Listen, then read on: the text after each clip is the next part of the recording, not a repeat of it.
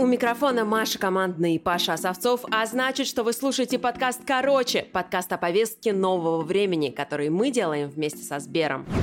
Привет, я Нина, звукорежиссер подкаста «Короче». Сегодня поговорим про сон. Паша, кстати, спит отлично, а вот Маша уже полгода мучается со сном. Что насчет меня? Недавно я влюбилась и поэтому не спала почти целый месяц. Но потом влюбленность прошла, и все вернулось на свои места. Но если вы чувствуете, что ваш сон уже долго не приходит в стабильное состояние, то вам точно стоит послушать этот выпуск.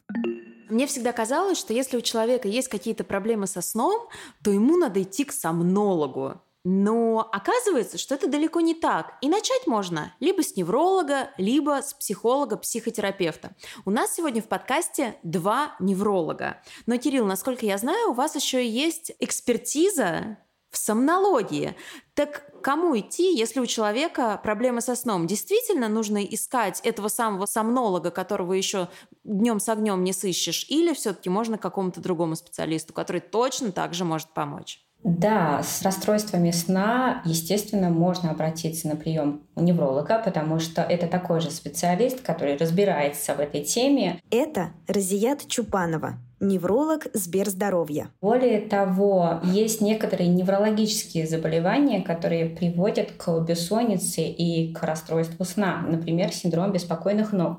Первичную диагностику, в принципе, естественно, может провести невролог и при необходимости перенаправить пациента к сомнологу или к психотерапевту, если есть какие-то тревожные расстройства или депрессивные. Хотя депрессивные и тревожные расстройства мы можем лечить самостоятельно, желательно, если они в легкой степени. Поэтому, собственно, да, welcome. Люди с нарушениями сна – это огромное количество людей в популяции. И, естественно, сомнологов просто не хватит на всех.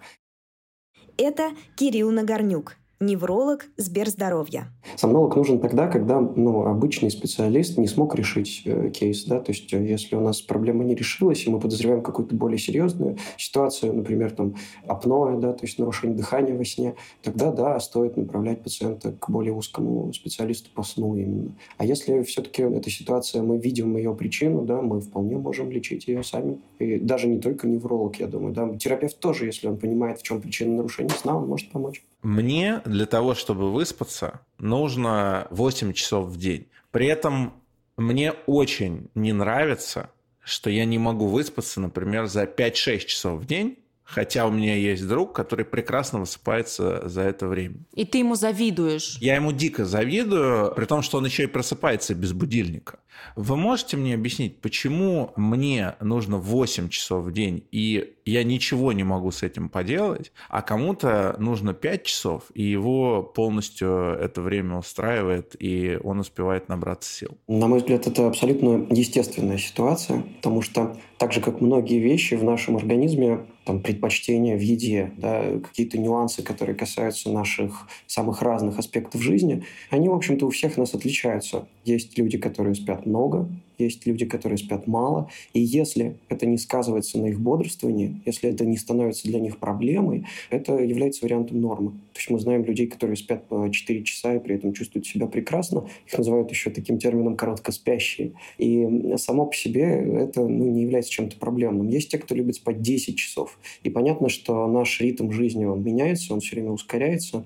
Но, к сожалению, такие вещи, они скорее имеют генетическую природу, и мы не можем как-то сильно на них влиять. Мы можем изучить это, ну, то есть узнать, сколько нам нужно сна и придерживаться этого, но как-то фундаментально, прям сильно изменить это, к сожалению, пока, наверное, невозможно. Что вообще с нами происходит в тот момент, когда мы спим? Мне очень нравится некое сравнение, что, дескать, когда мы спим, в нашем организме происходит техосмотр. Да, действительно, мне тоже очень нравится это сравнение. Сон — это естественный физиологический процесс, который, по сути, направлен на поддержание оптимального функционирования организма. И во время сна действительно происходит своего рода сканирование органов и систем мозгом, да, и выявления каких-то нарушений функционального плана. Во время сна, помимо сканирования организма, происходит синтез и высвобождение некоторых гормонов, да, например, гормона роста. Собственно, поэтому дети очень много спят.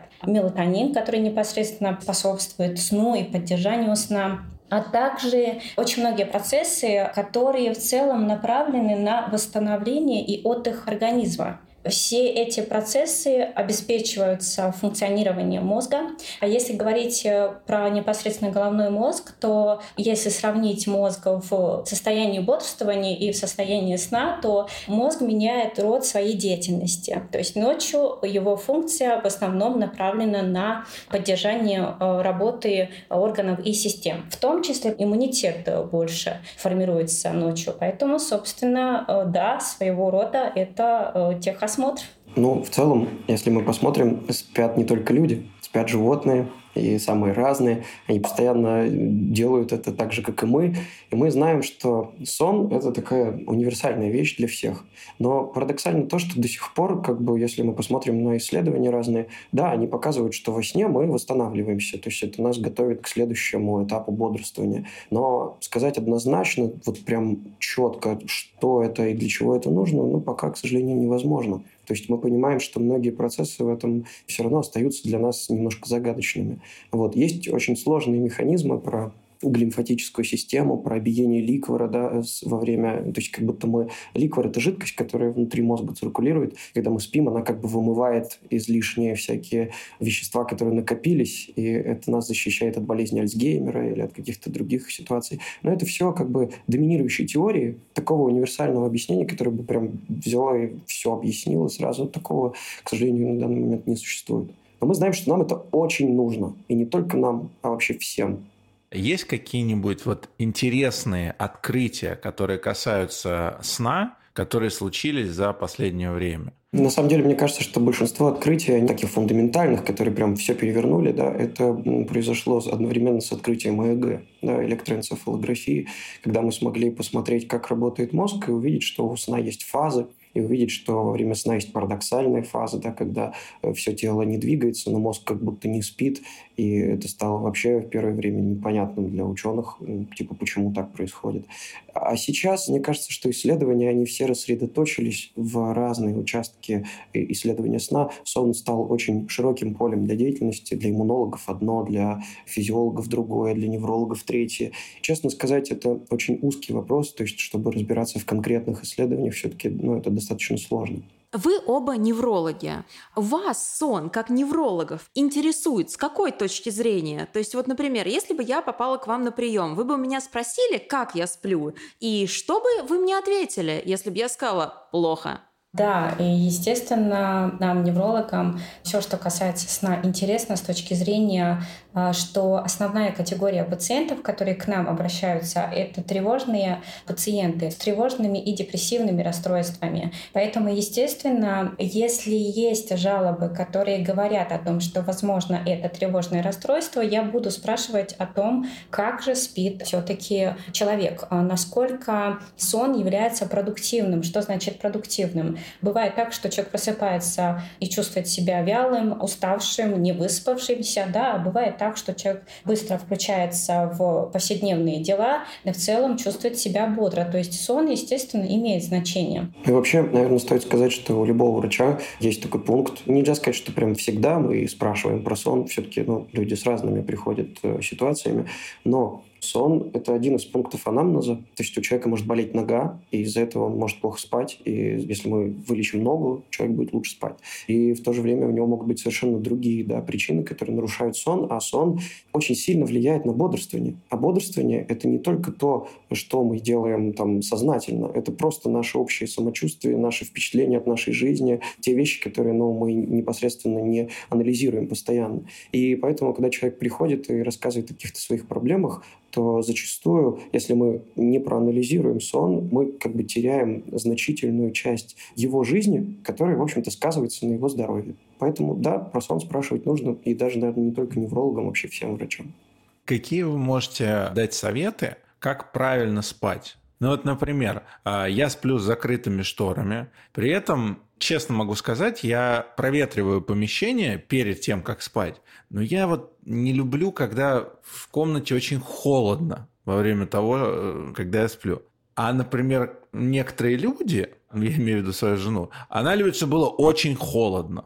Я хочу понять, как правильно, какая температура должна быть во время того, э, когда ты спишь. Нужно ли полностью закрывать шторы, такой блэкаут делать? Плюс, кстати, сюда же еще и очиститель воздуха, увлажнитель воздуха. Вот какой нужно собрать себе набор для того, чтобы качественно спать? Мое мнение, если ты плохо спишь, никакой очиститель и увлажнитель тебе не поможет.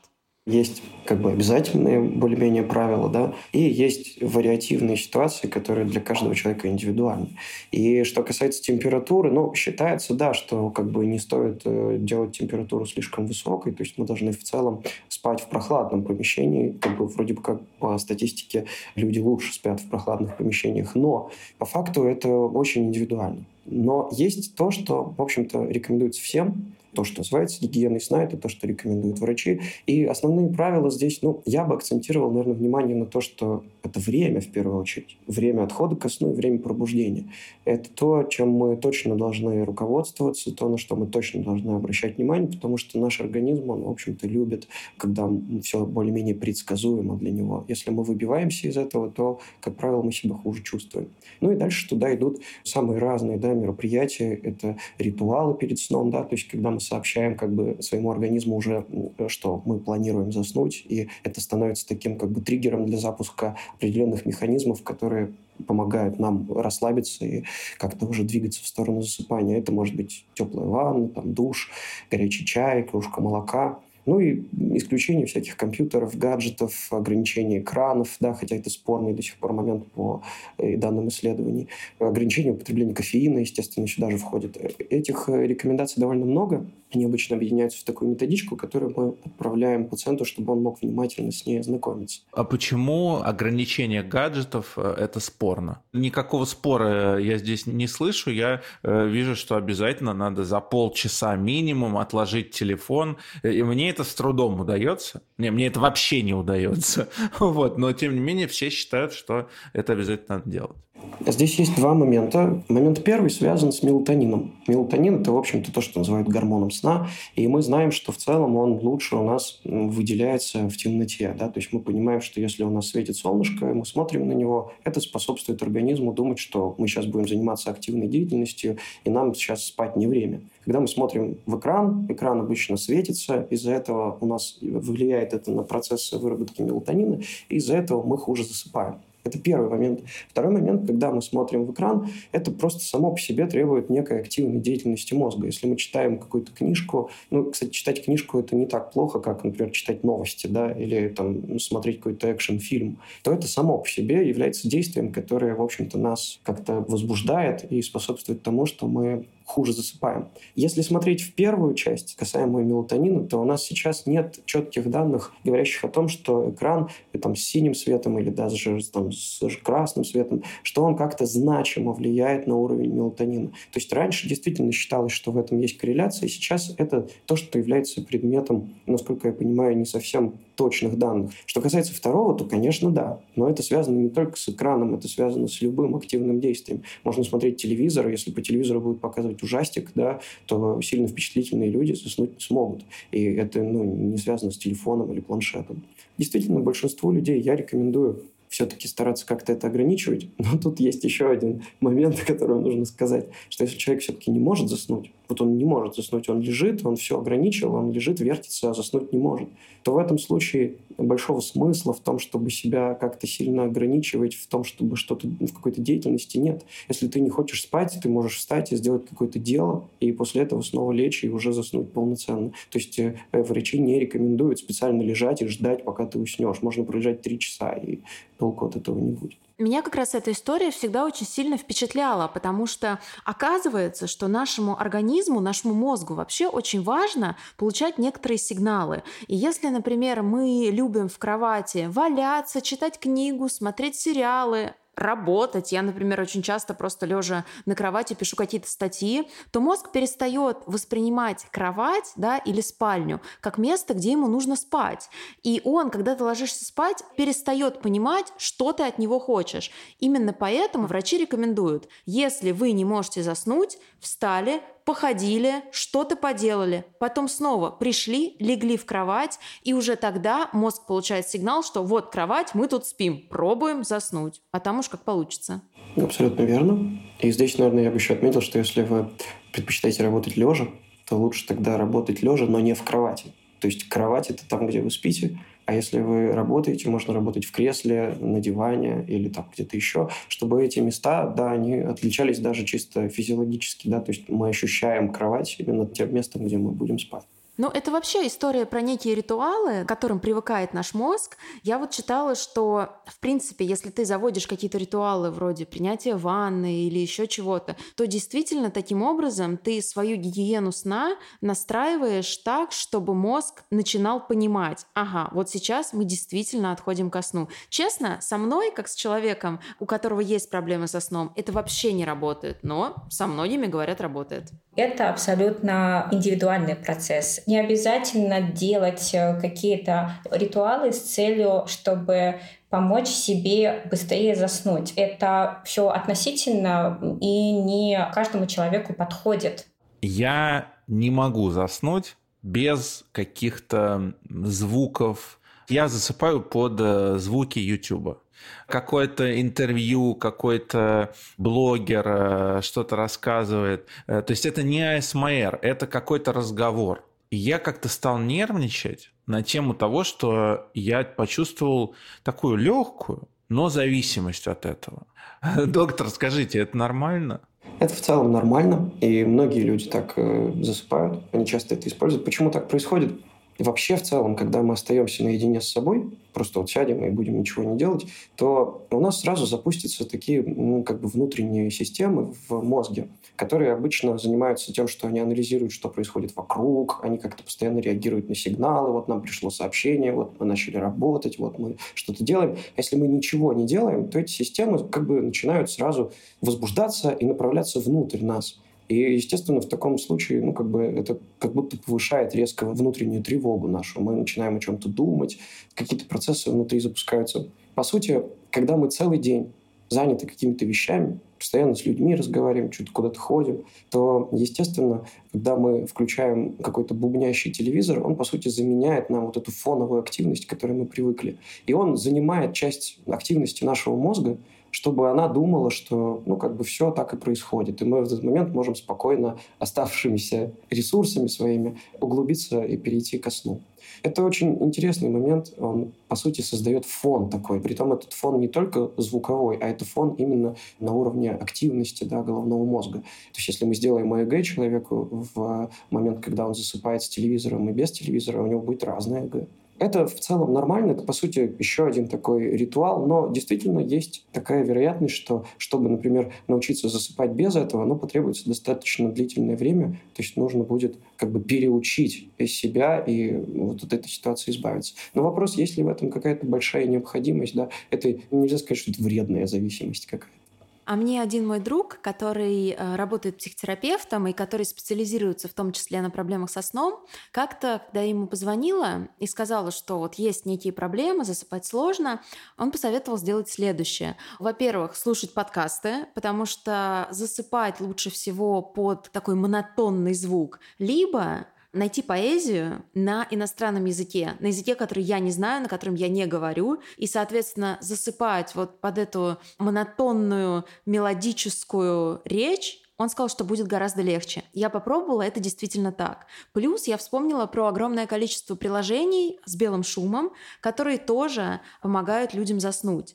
Кирилл, как это работает? Ведь многие люди до сих пор считают, что для того, чтобы спать, нужна абсолютная тишина. Но в абсолютной тишине мы как раз спать не можем. А мы привыкаем к очень высокой активности нашего мозга постоянно, и перейти от нее к ситуации, когда у нас нет никаких раздражителей, и в этой ситуации заснуть, бывает довольно сложно. То есть нам нужен какой-то промежуточный вариант, когда нас не прям там трясут и говорят, что вставай, у нас тут э, все случилось страшное, да, а когда у нас есть какая-то фоновая ситуация, она вроде бы не совсем тишина, но в то же время она дает нам какую-то пищу, да, то есть мозг за нее зацепляется и начинает какую-то деятельность продолжать.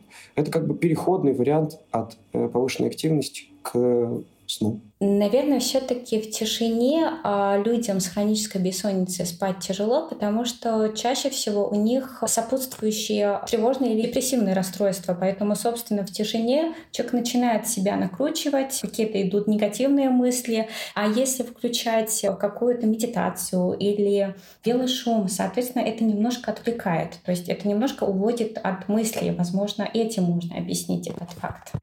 Если вы стали плохо спать, то к Кириллу и Розият можно записаться на прием в приложении Сберздоровье. Это очень удобно, ехать никуда не нужно, врачи примут вас онлайн. Помимо каких-то бесплатных инструментов для сна, вроде YouTube, есть еще куча новых таких современных гаджетов, я о них впервые узнал, когда мы делали подкаст про биохакинг, и нам там рассказали, что есть светобудильник, есть специальный трекер для сна, есть приложение с медитациями. Я вот ничего этого не использую. Единственное, что у меня есть, у меня умные часы, они показывают мне фазы сна. Как вы считаете, гаджеты для сна – это вообще полезная штука или это скорее просто маркетинг и по большому счету ну, они не нужны?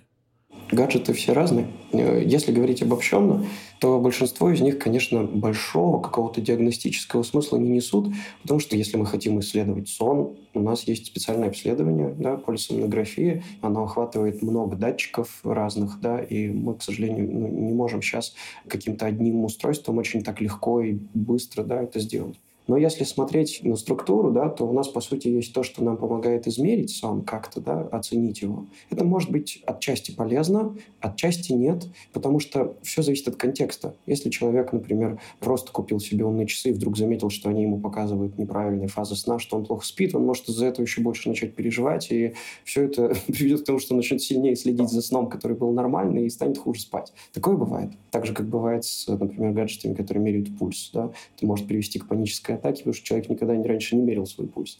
Что касается людей, у которых уже есть нарушение сна, или, например, они испытывают проблемы со сном, и они хотят прийти к врачу с какими-то данными, да, или врач им порекомендовал э, отслеживать сон, то здесь, да, это может принести какой-то бенефит для врача, чтобы он более объективно мог смотреть, что происходит. Но все зависит от гаджета и от степени того, насколько он эффективно измеряет то, что мы хотим. У нас пока нет каких-то таких прям четких сертификатов, которые говорили бы, что вот этим гаджетам мы верим, и другим другим нет. Вот. Ну и про умные будильники, например, да, можно сказать, что действительно пробуждение с постепенным переходом от тьмы к свету, оно, в общем-то, более физиологично.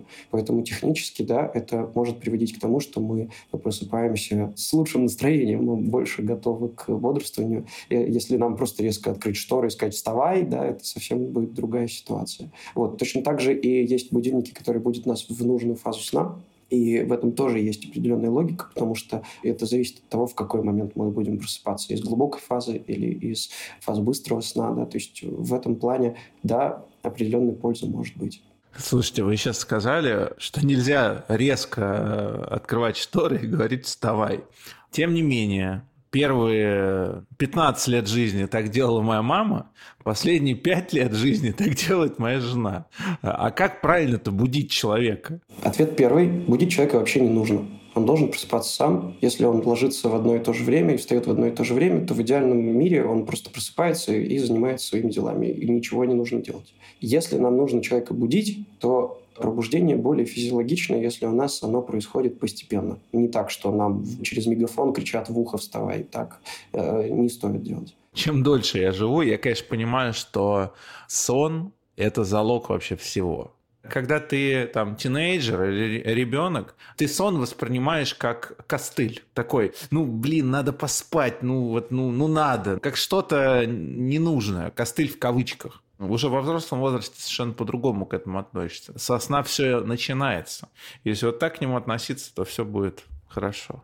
Разият, в самом начале нашего выпуска вы сказали про синдром беспокойных ног. У меня он есть. Но, насколько я знаю, он есть у очень маленького количества людей. Что это такое, от чего он возникает и как этот синдром, в принципе, связан со сном и с бессонницей? А синдром беспокойных ног – это неврологическое заболевание, которое клинически проявляется желанием двигать ногами. И это состояние чаще всего возникает в период покоя или же во время или перед сном. Состояние это связано с тем, что снижается выработка допамина в нейронах, и в некоторых случаях встречается синдром беспокойных ног на фоне латентного, то есть скрытого железодефицита.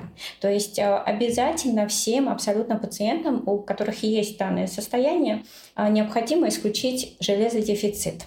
У меня однажды была проблема с нарушением сна. Я вот не мог заснуть вообще просто до 6 утра ходил, э, лежал, ничего не помогал. Мне так нравится это слово. Однажды я не мог заснуть до 6 утра. Однажды. Счастливый ты человек. И, слушай, я абсолютно в этом смысле, правда, счастливый человек. Я сразу засыпаю. Но вот, тем не менее, был такой период, там, непродолжительный, около недели.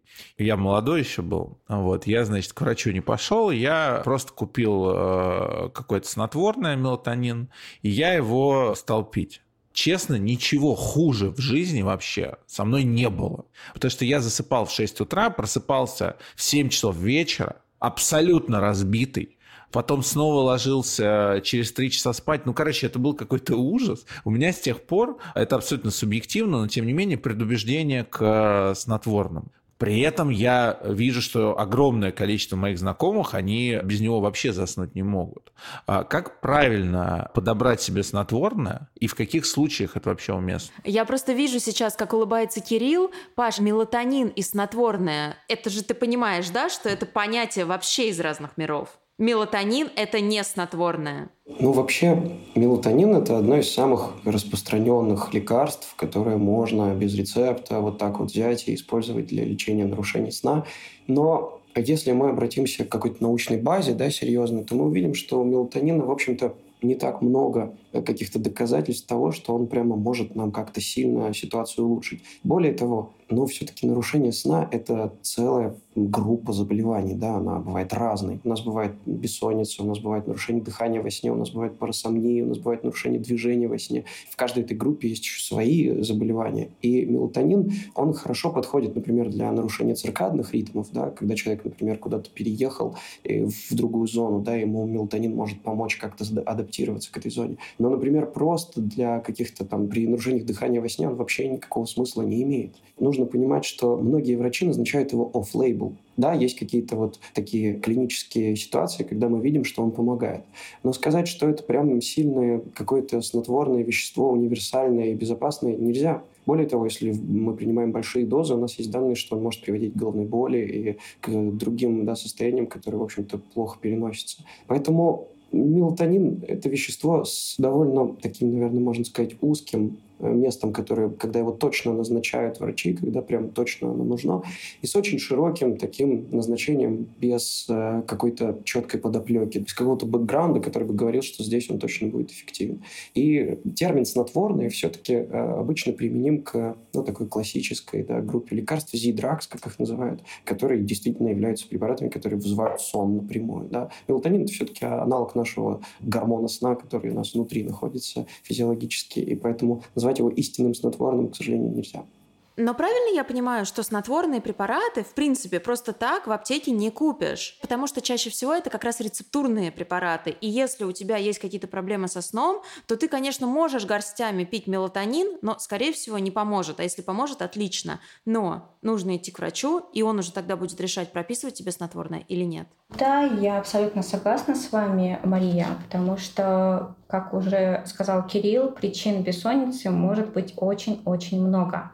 Бессонница как заболевание встречается у людей, которые более эмоционально чувствительны. Это своего рода психотип личности. А иногда встречается бессонница как проявление других заболеваний, как мы ранее обсуждали, синдром беспокойных ног, ночное апноэ. Может быть психотравмирующие факторы, да, которые э, приводят к острой бессоннице.